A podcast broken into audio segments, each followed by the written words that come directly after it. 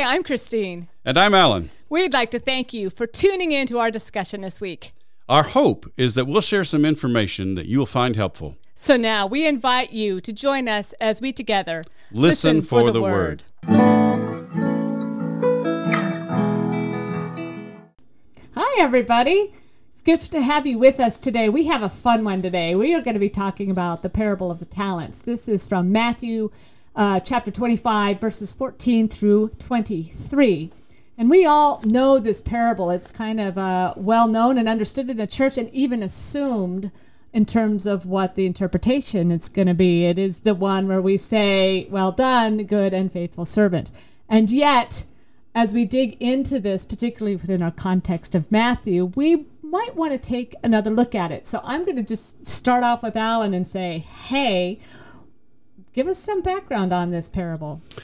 Well, again, we're in this chapter where um, Matthew has these parables that follow up Jesus' um, discourse on the coming of the Son of Man, and and the parables in Matthew 25 all have that kind uh, because of that setting they all sort of have that kind of implication or at least that kind of connotation they seem to be set in the context of of uh, judgment and um, final rewards and that kind of thing and so the parable of the talents is right in the middle of that.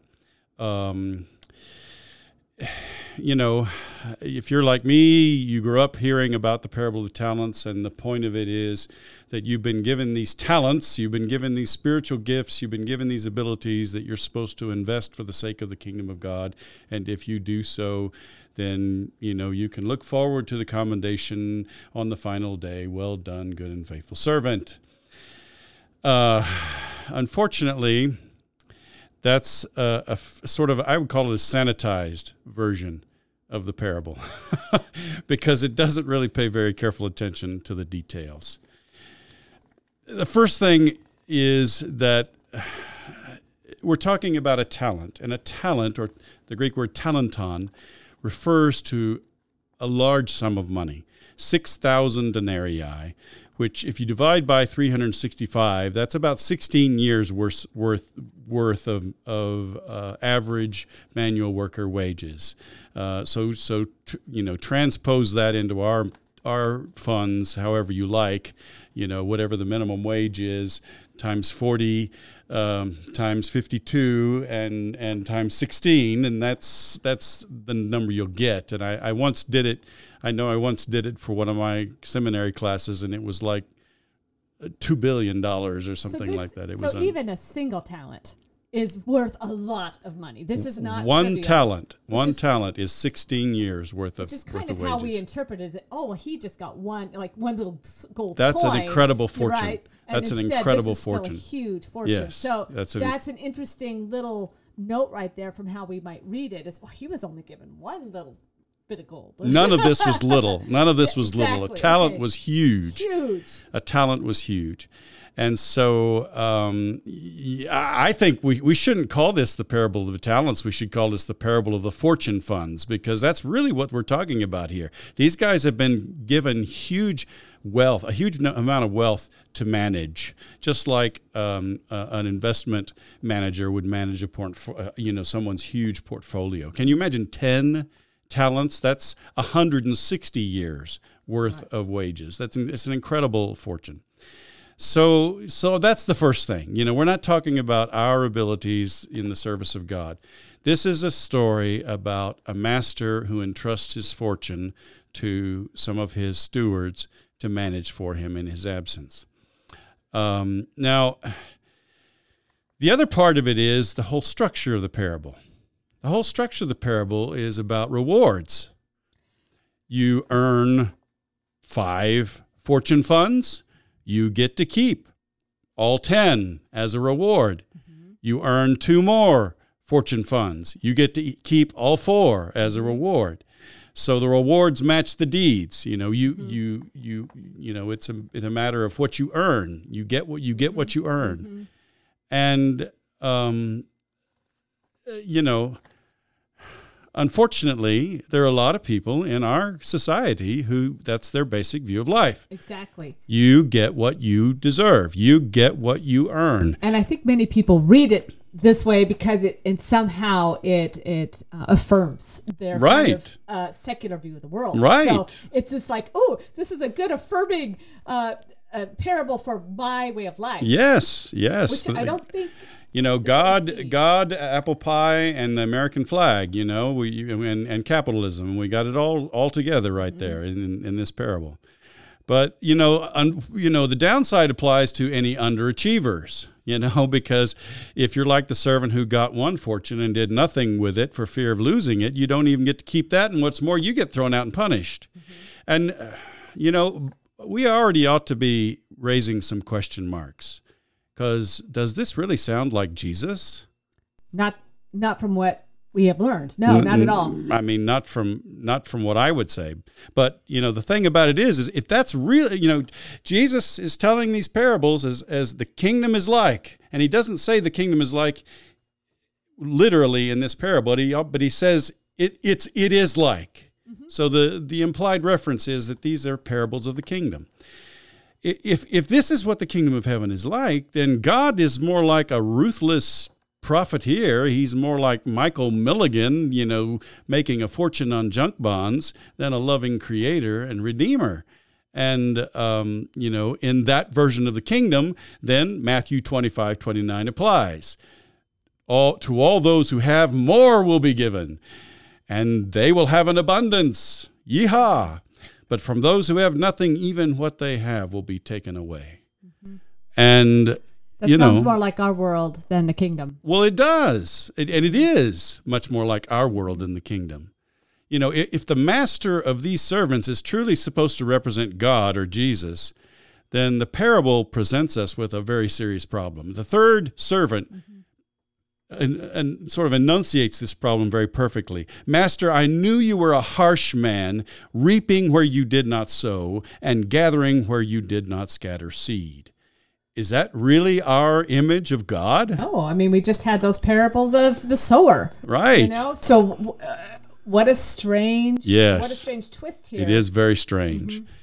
And in fact, uh, Ulrich Luz and Hel- Helmut Koester, in their uh, commentary on Matthew, they say it this way When the rapaciousness of a capitalist becomes a parable for the kingdom of God, God becomes a God of the rich and the clever, since he acts just like them. And that's not the biblical image of God. Uh, if, if the parable of the talents is not intended to be ironical, then the kingdom of heaven is about a strict system of earning rewards, and there's not much room for grace or forgiveness or mercy.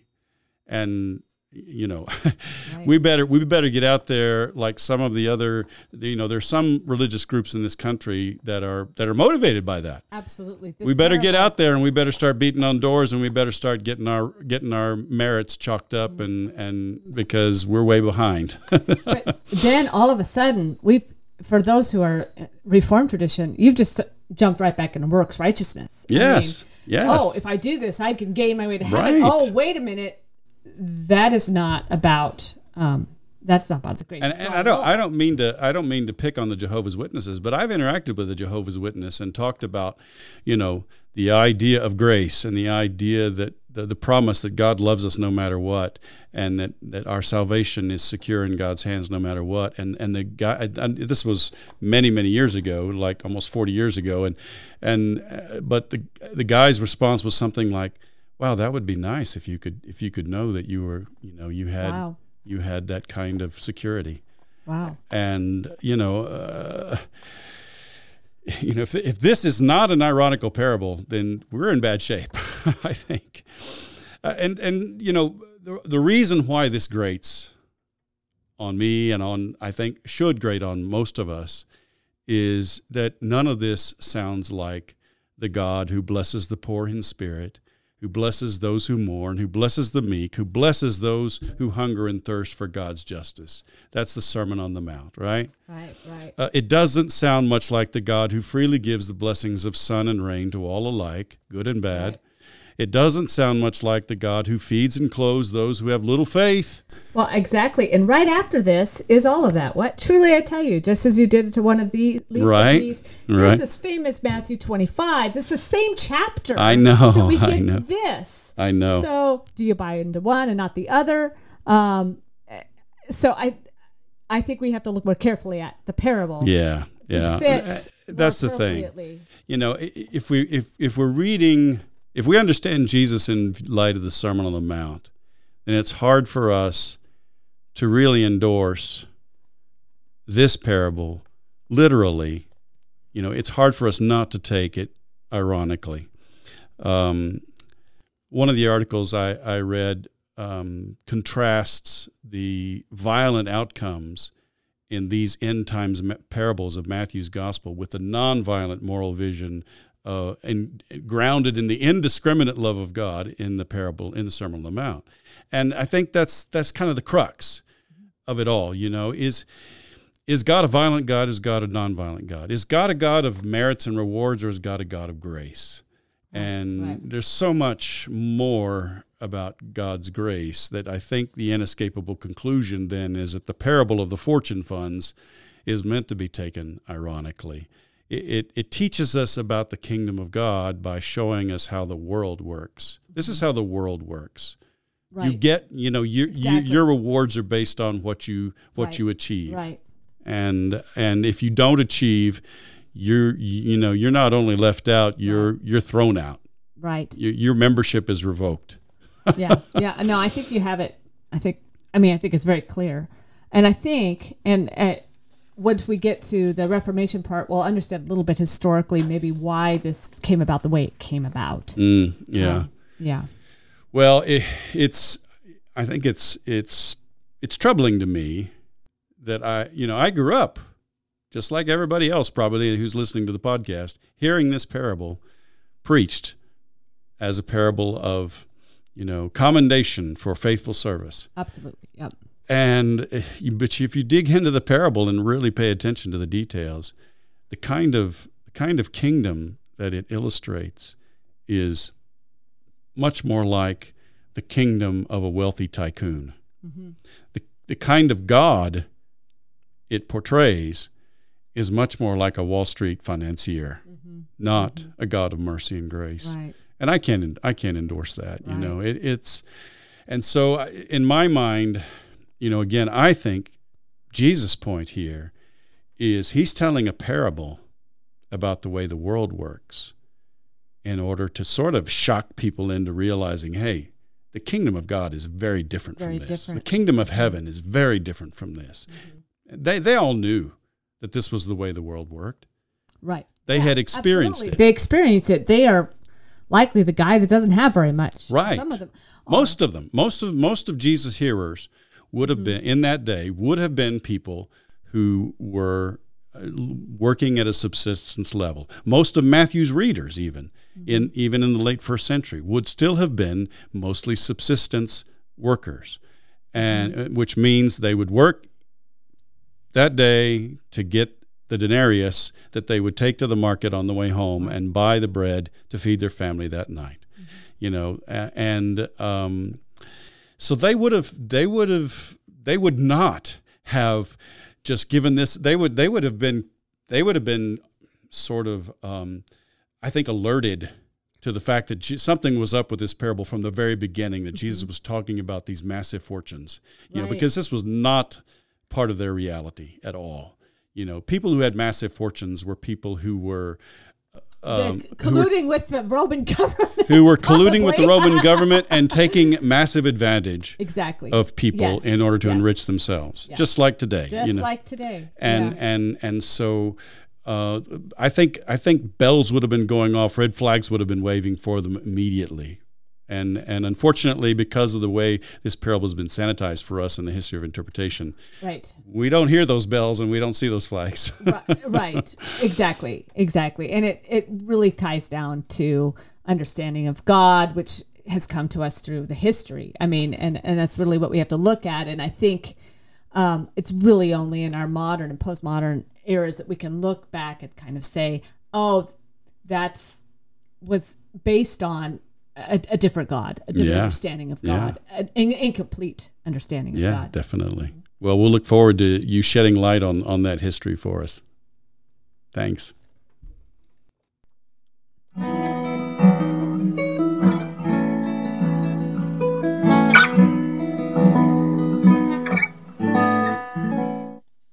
Well, we're back, and we're going to take a, a sort of a deep dive, maybe into the history of how this parable has been interpreted, uh, especially through the reformers, um, to maybe understand how we got to where we are today. So, Christy, what is the background of this passage and the reformers' use of it? Sure, and I think we need to look back into even prior to just looking at the parable, is to look at the understanding of who God was in and who Jesus was in the Middle Ages.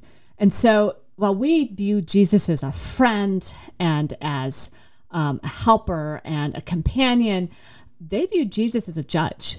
Jesus would, and if so, if you- Hmm. Yeah, if you look at the even at the medieval cathedrals, often Jesus Oh, is yes. placed up in Oh. a triptych. He's he's judging between who's going to make it to heaven and who is going to be sent to hell. And there's very much a sense that Jesus is not approachable um, by the average person, and that Jesus is judging between the good and the bad. So this fits into that concept of have I done enough to earn my way into I remember heaven? the presentation you did for us on the anniversary of the Reformation and the the uh, the the carving over the over the cathedral where Jesus is presiding over those who go to heaven and those who go to hell. Yes, and this is not What a frightening image to see every time you came into church. every time you come into church. And this is the image, of course, we're talking about a pre literate society. This is the image of Jesus they have, which, of course, is partly why in the Roman Catholic tradition the, the cult of saints is perpetuated because you could appeal to these saints. Ah, you could appeal they're to the they're the ones you can you can approach. They're the Right.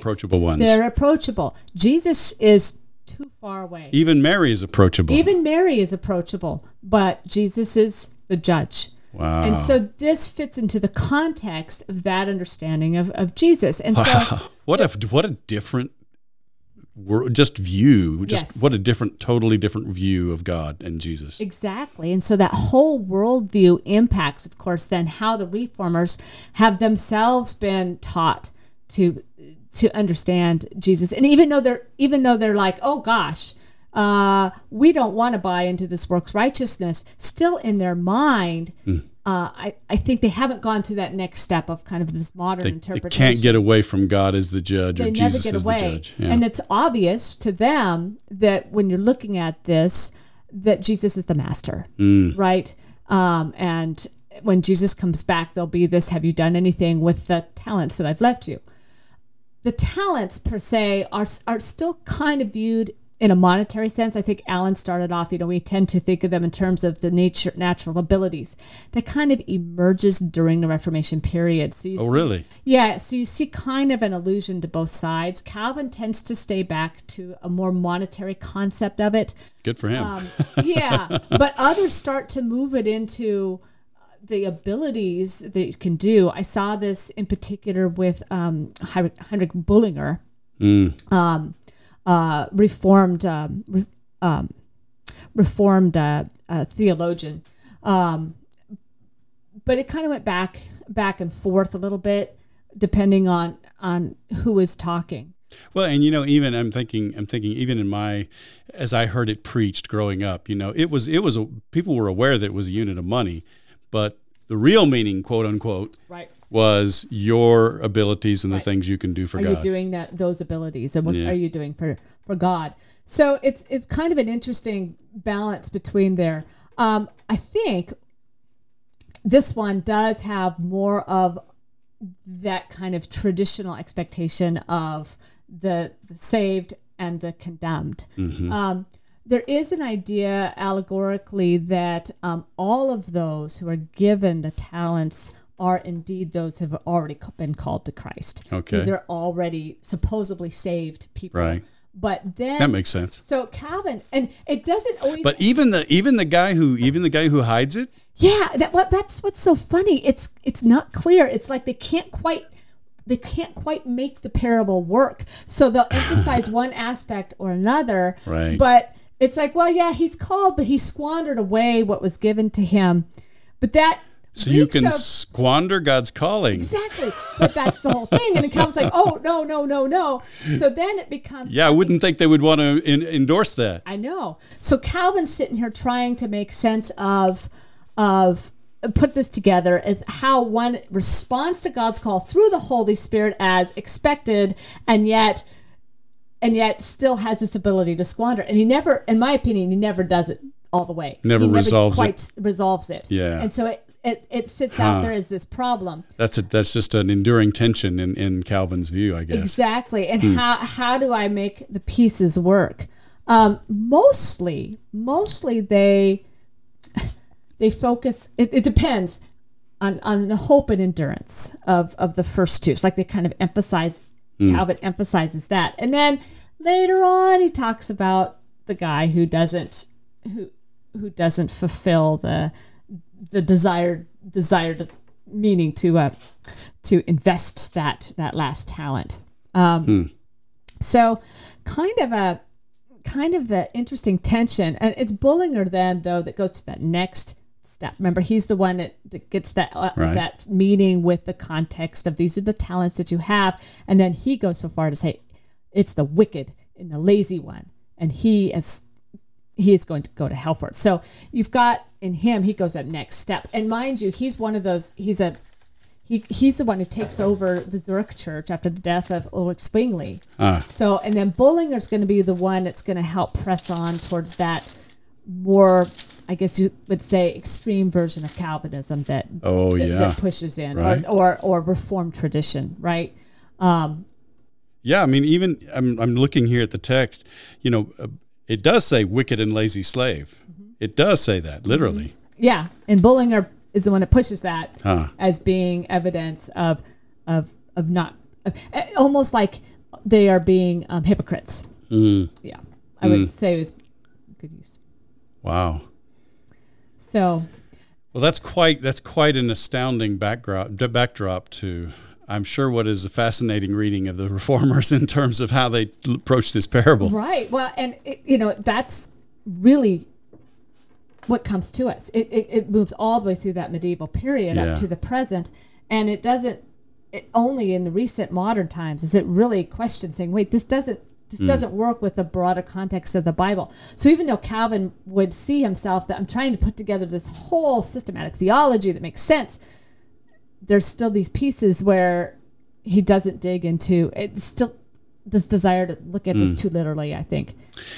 Well, you know, one of the things I have I have observed uh, in my studies is you can find some inconsistency in just about every theologian. Absolutely. and that includes me. you know uh, that none of us is thoroughly consistent in our theology, um, and maybe it goes with what we said something about last week. You know, it's really hard to to reconcile everything you know that you find in Scripture and all the theological um, uh, emphases. I think it's supposed to be that way. Yeah. I honestly think Yeah. that's why God put it this way, We're- so we're- that we're we still are wrestling. constantly Yeah. grappling with it. So we're constantly Yeah. asking questions.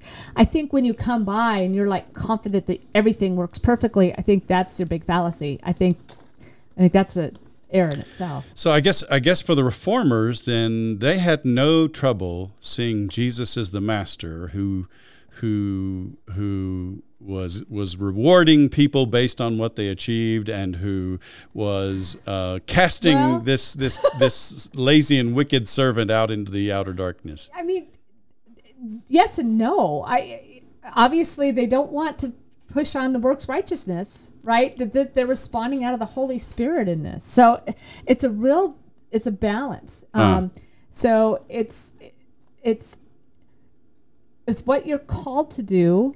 It's it's that calling of being in the elect. And yet, how you respond through the Holy Spirit in that elect, but it's still really the work of God doing it. So, what a strange space, right? Right.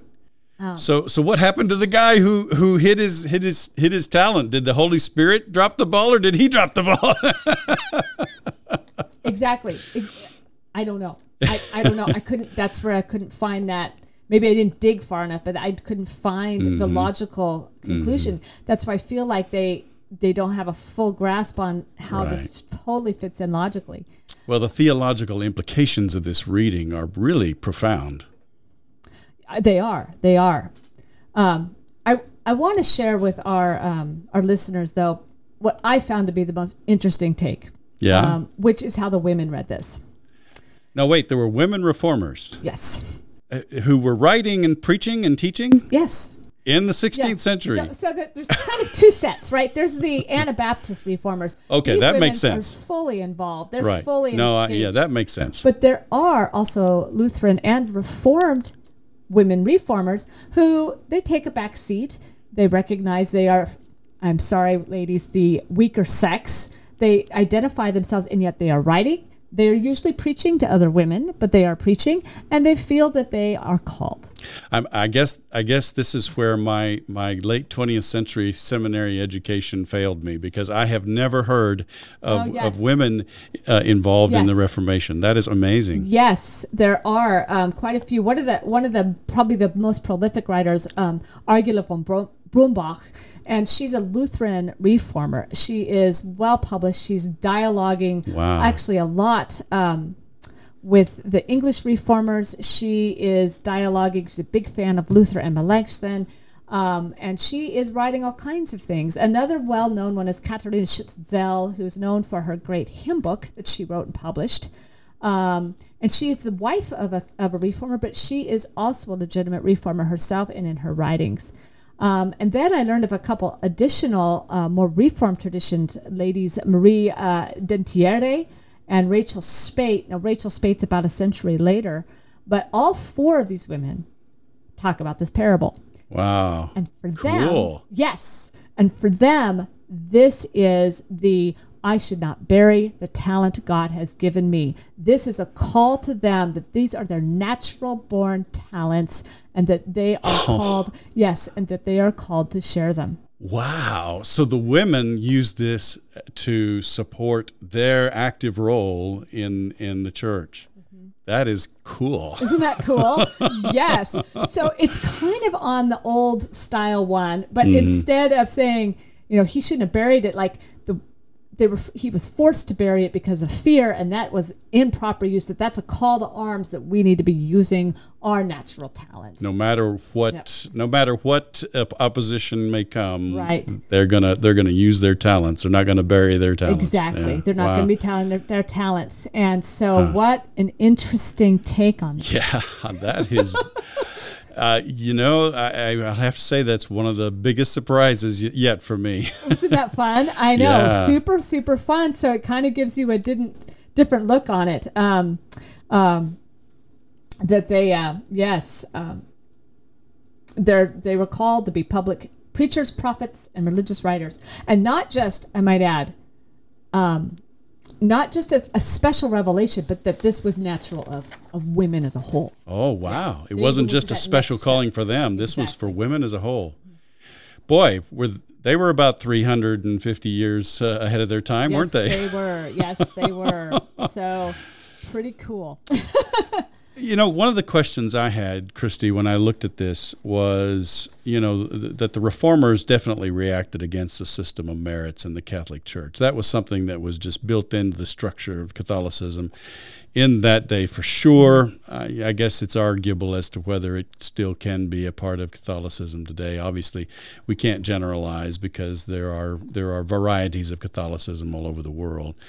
Um, was there you know and we, and I talked about the tension between that view of the merits and and the rewards and being faithful versus the teachings of Jesus in the Sermon on the Mount. Did they have any awareness of the tension there, that kind of tension at all? Between between the idea of merits and the parable of the talents as it's usually interpreted and and the idea of just unconditional grace. Oh, I, I think they were aware of it, and that's why they were trying to. They were trying to. They were trying to make sense of it, but yet they weren't to this kind of next level of taking it out of kind of this little context. I think it had been. I think they had jumped on so far. I mean, I, it wasn't until you're you're able to to place it into the context of the other and Matthew's purpose and really thinking about the kingdom of God as a whole. And I'm not sure why they never got there, but they hmm. never did get there in some kind of modern Well, sense. you know, the move of of taking a pa- passage of scripture ironically is kind of a scary one, mm-hmm. even today. It is. And and in that day, it probably would have been seen as blasphemous or something. You know, you were you were you were trampling on the word of God or something like that because, you know, the, they were so into literal interpretation. Mm-hmm. And and yet I would argue that if Jesus intended it as an ironical parable, then that's the way we should read it. I think so. absolutely, absolutely. They just didn't have they didn't have the space. They didn't have the the concept that that was something that they could do. Exactly, and yeah. I think the same can be said of folks that tend to be very literalist today. They just mm-hmm. aren't in that space to even understand. Oh, that's true. The, the the literary genius and the literary implications of these things. You know, they're just they're just not there. I preached a series on these parables nine years ago in my church, in in another church, and um, one of my elders was married to a man who's Catholic, and they would go to both services every Sunday. And uh, I baptized one of his boys, um, and I don't remember which parable it was. I don't remember if it was this one or the one about the wedding garment. But after church he came up to me and sort of rebuked me for for corrupting his children. so that kind of shows how, you know, how how how big a deal it is for some people that you're willing to, to read the Bible in an ironical sense, mm-hmm. in a sense other than just the face, the surface, the surface meaning exactly. of the words. Exactly, and yet that's I think why God's put it out there to for us to grapple with mm-hmm. um, and to grapple with, really grapple with. Mm-hmm. Um, and I think you said it well last week, and maybe other times we've talked about parables. If it doesn't ring true, if there's something that just seems wrong, you need to read it again. Yeah. Um, and I think it's really, really easy to just take that surface level uh, assumption or what we've heard before without actually really digging into what what is that piece of this that doesn't work. Yeah, it sounds like the reformers were in a space where they weren't even allowed to see the red flags or hear the bells going off, like I think Jesus' first audience and even Matthew's community would have. I think so too. Yeah. I think they had a, particular and this parable, and I don't know that that's always true, but this parable in particular seems to be ingrained with just a basic understanding, like that there's clarity that was is there that they don't really push beyond. Yeah. Yeah. All right. Thank you. Yeah.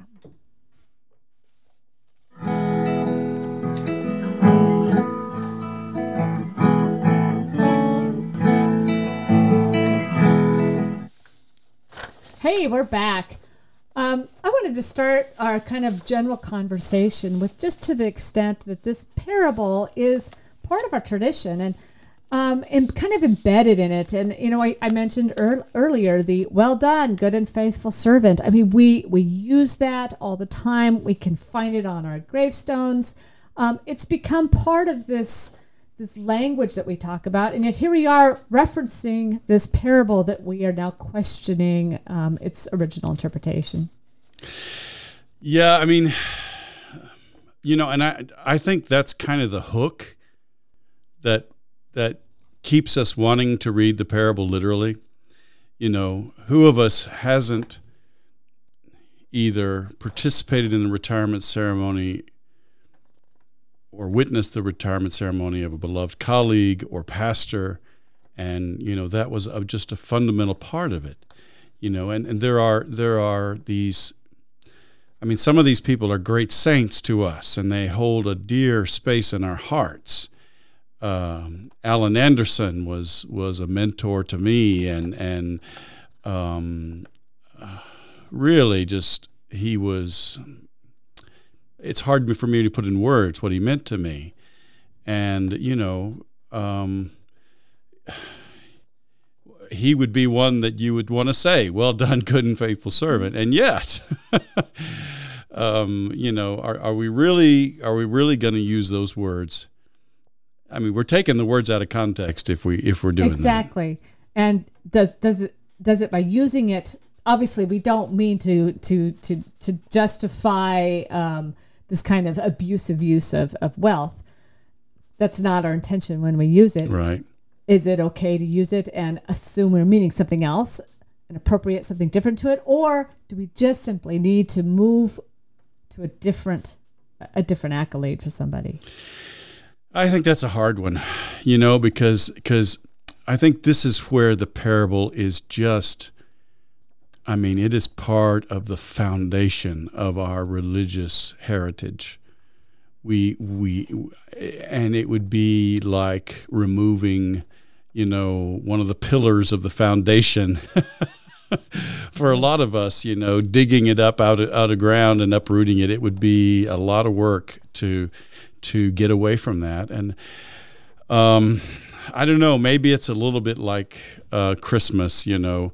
Christmas originated in, in one context and it took on a different meaning right. in a in the Christian context and of course today it has many different meanings you know for some people it's just a holiday where you spend a lot of money and for other people you know it is a high and holy day where you where you remember God's greatest gift you know um, so uh, you know I think obviously um, re- religion is culturally based. All of our religion is culturally based because you can't get away from the fact that religion is a human thing. It is it is our response to the divine. It is our response to God's revelation, and it's our response. It's our, it's not only our understanding, but it's our response to to our experiences of God. And um, so you, you can't separate the fact that there's a cultural element in Christianity. And maybe this is just part of our Christian culture. You know, it has been mm-hmm. so embedded. Right. I, as if we can, you know, if we can, if we can recognize what we're doing, you know, that we're taking that set of words and using it in a way very different mm-hmm. from from its context from its context in Jesus' parable. That's not the. I don't think Jesus was endorsing um, the actions of these men who went out and gained, you know, they already had five huge fortunes and they gained five more huge fortunes, or they had two huge fortunes and gained two more used fortunes, probably by taking advantage of people. I don't think, I can't envision Jesus commending that. Mm-hmm. And so um, that kind of greed, that kind of uh, abuse of people, that kind of objectification and using people simply purely for commercial gain, I, I can't see Jesus uh, saying, Well done, good and faithful servant, to that. I can't either. But having said that, you know, that's not what we mean when we say it to someone, no. a beloved colleague or pastor exactly. who retires. Exactly. We mean you have served this church, you have served us with love and and and grace and and yeah. and faithfulness and we want to honor you for that. Mm-hmm. Mm-hmm. And maybe that's just one of those things where we just we just chalk it up to this is this is a part of our culture. This is part, part of our culture, our Christian church. culture right, right, right, now. It is a part of our Christian right. culture. It's part of our church culture, our church heritage, mm-hmm. and it's taken on a, co- a, whole different life. A whole, yeah, yeah, completely different from from the setting of the parable. Yeah, I, I agree. Well, and you know, as I'm thinking about this parable and in, in, in, the context that these women took it, which is so remarkable, it gives it yet a different a different it does. as well. Yeah. And while they're still kind of going on the old fashioned one, that they're using it as a, as a call to not bury talents, I think is in, incredible. I, I keep thinking today of when I systems. We're talking a lot about systems, um, systemic racism. Mm-hmm. What about systemic um, uh, uh, gender um, gender systems? You know, systemic oh, yeah. systems where women systemic patriarchalism. Exactly, where yeah. women aren't when women aren't allowed to uh, to be active. I mean, I think one of the biggest systems problems are churches that aren't allowing women in the ministry, and, and there are many of them many. in the United States today. Yeah. Exactly. So and this, and even more across the world. Exactly. So when you see it in those light, it's like, oh well, this parable for those women had a, a different meaning, and right. yet one that was also. Um, I think central to one of the bigger problems that we're facing as a church right. as a whole. Right. Yeah. Right. Now, you know, one of the things I think about with this is, um, and I, I, I, Christy, you put it, does does Jesus have different faces, or does, and we might say, does God have different faces? You know, the image of the if we if we read this parable literally as God or Jesus as the master, then the image of, of God is one that's harsh, exacting, and ready to cast the wicked and lazy servants into outer darkness. And, you know, we are a people in the Presbyterian world, we are a people shaped fundamentally by grace. That is the, the bedrock of our theological tradition. And yet, I know so many people who um, still harbor maybe a, a fear or a suspicion that that really is somehow true of God. Why is God punishing me? What Mm-hmm. you know, I haven't and, and we talk we talk about that all all the time and yet it's still there. I think it's there because it's historically been there even though we've said wait, there's there's a there's a piece wrong with that, but I think we see it in traditions around us and I think because of even a parable like this that we have read wrong so long, you know, and I think a lot of people today still see two faces, two faces Mm-hmm. of God, and that's a problem. Yeah. But God is, and this is the thing, God is who God has revealed God's self to be, which through the Bible is does have a consistency. But you have to look at the whole of the Bible tradition, right. and that's why this That's is right. hard, um, because we want to pull things out Mm-hmm. and we want to sprinkle about um, little quotations without looking at the entirety of who God and God's um, redemptive mission. Let's put it that way. If you look at that entirety of the Scripture, The story of Scripture, yeah. story I mean, Scripture. and, and and you know what's easier to take a little snippet and have a devotional on it, or to spend the hours actually reading through the Bible? Probably, I mean, more than once. Really, it takes more than once to to really uh, begin to see that that consistency of God. Exactly. You know, as I've said before, you know, the fundamental revelation of God in the Bible is what takes place in the Hebrew Bible. Uh, the Lord, the Lord, gracious and compassionate, full of steadfast love and faithfulness. You know, that is the fundamental truth of Right. God's being Right. from start to finish Exactly. and exactly. and unfortunately though I, I mean i still have i still have i have run into plenty of people in presbyterian churches who who will jokingly say well i'm not going to make it into heaven or you know people like me you know god doesn't god doesn't want people like me but i and i think there's I- but i think there's a secret fear under, under underlying that that i'm not good enough I And- think that absolutely still exists, and I think I think part of that has made its way into pop culture, which is one of my big concerns. Um, how pop culture works and how we read things on social media and things that, that continue to affirm that particular interpretation of God. And I just think it just it's that continual um, work and reminder of this loving God Mm-hmm. of hope and joy. And um, uh, I, I just think they hear other things. They do. I think some of our fundamentalists who are loud tend to uh, tend to broadcast these things in this very loud way, um, and and they they take over as sound bites. Even if we don't believe them, they make us doubt. I and I'm always amazed at what people will believe, but yet when those of us who are out there trying to get the message of God's grace out there, they just kind of yawn and just say ho hum, you know, and it's not ho hum. It's like amazing. It's Right, it's it, right. it makes the good news truly good news.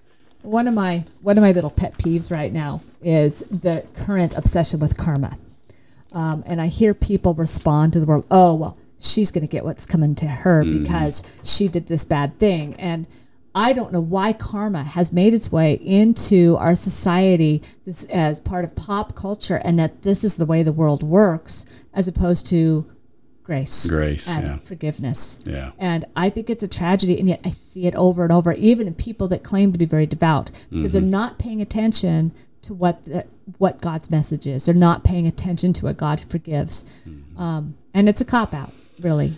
Well, I, I mean, I, I think, and I think, unfortunately, there is a gap between what we would call the theology of the Reformed tradition and the actual beliefs that many of our people hold. And that's kind of the challenge that we all face is to try to help bring people along Right. Uh, and and uh, you know, I, it was funny because um, I mentioned Alan Anderson. Well, his wife Maxine Riley was also a very close friend of mine, and uh, she was in her 80s when I was her pastor. And one day, I, I'd been the pastor there about six years, I guess, and she said, "You know what? You have you have opened my eyes to the meaning of grace more than anyone else." Mm-hmm. And I I don't know that it was me, uh, but yet I was astounded that here's a woman who had been involved in church in the church from childhood, all mm-hmm. of her life, and in her 80s, she finally got the message of grace. What are we, you know? So I, am like, what are we doing wrong? What are we well, missing out on that that people can people can can? I mean, she taught Sunday school. She did everything. I mean, what are we missing right. out on that people like that can can can go their whole lives and and miss out on something so basic to our understanding of of the faith? But how many young people that they go through confirmation and they have this view of what the church people are, and when they make mistakes, that they and choices in their lives they feel that don't fit within the context of the church, they drop drop away. Mm-hmm. And mm-hmm. Um, I see that happen all the time. Or they're they're they're kind of um, not shunned in a formal sense, but in a in a in an informal sense. In an know. informal sense, or yeah, even they, in their they minds. get the looks. They get the looks. The looks.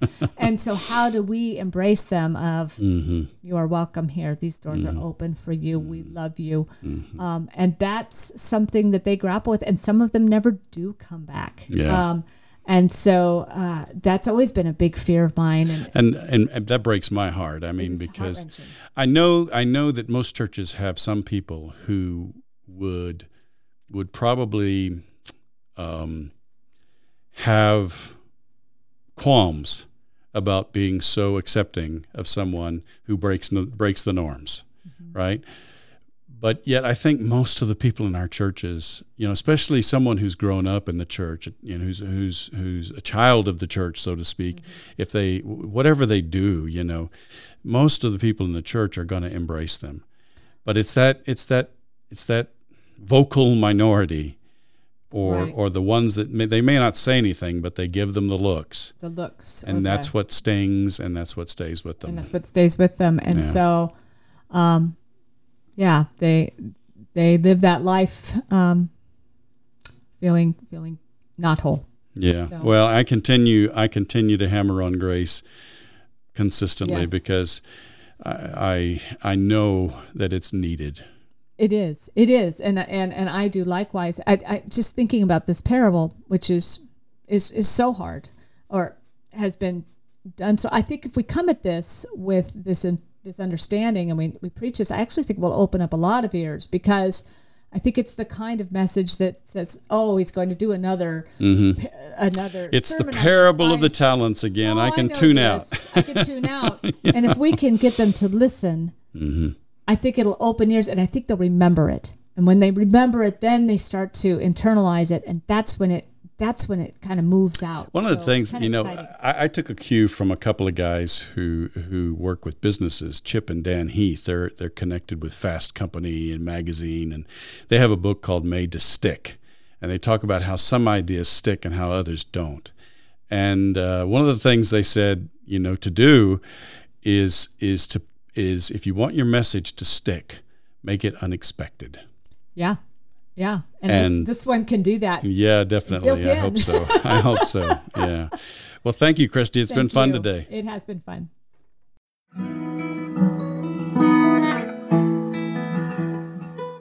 That's our podcast for today. If you heard something that was helpful to you, please subscribe to our podcast and tell your friends about us. It's our hope and prayer that our time together might bear fruit in your ministry as you build up the body of Christ.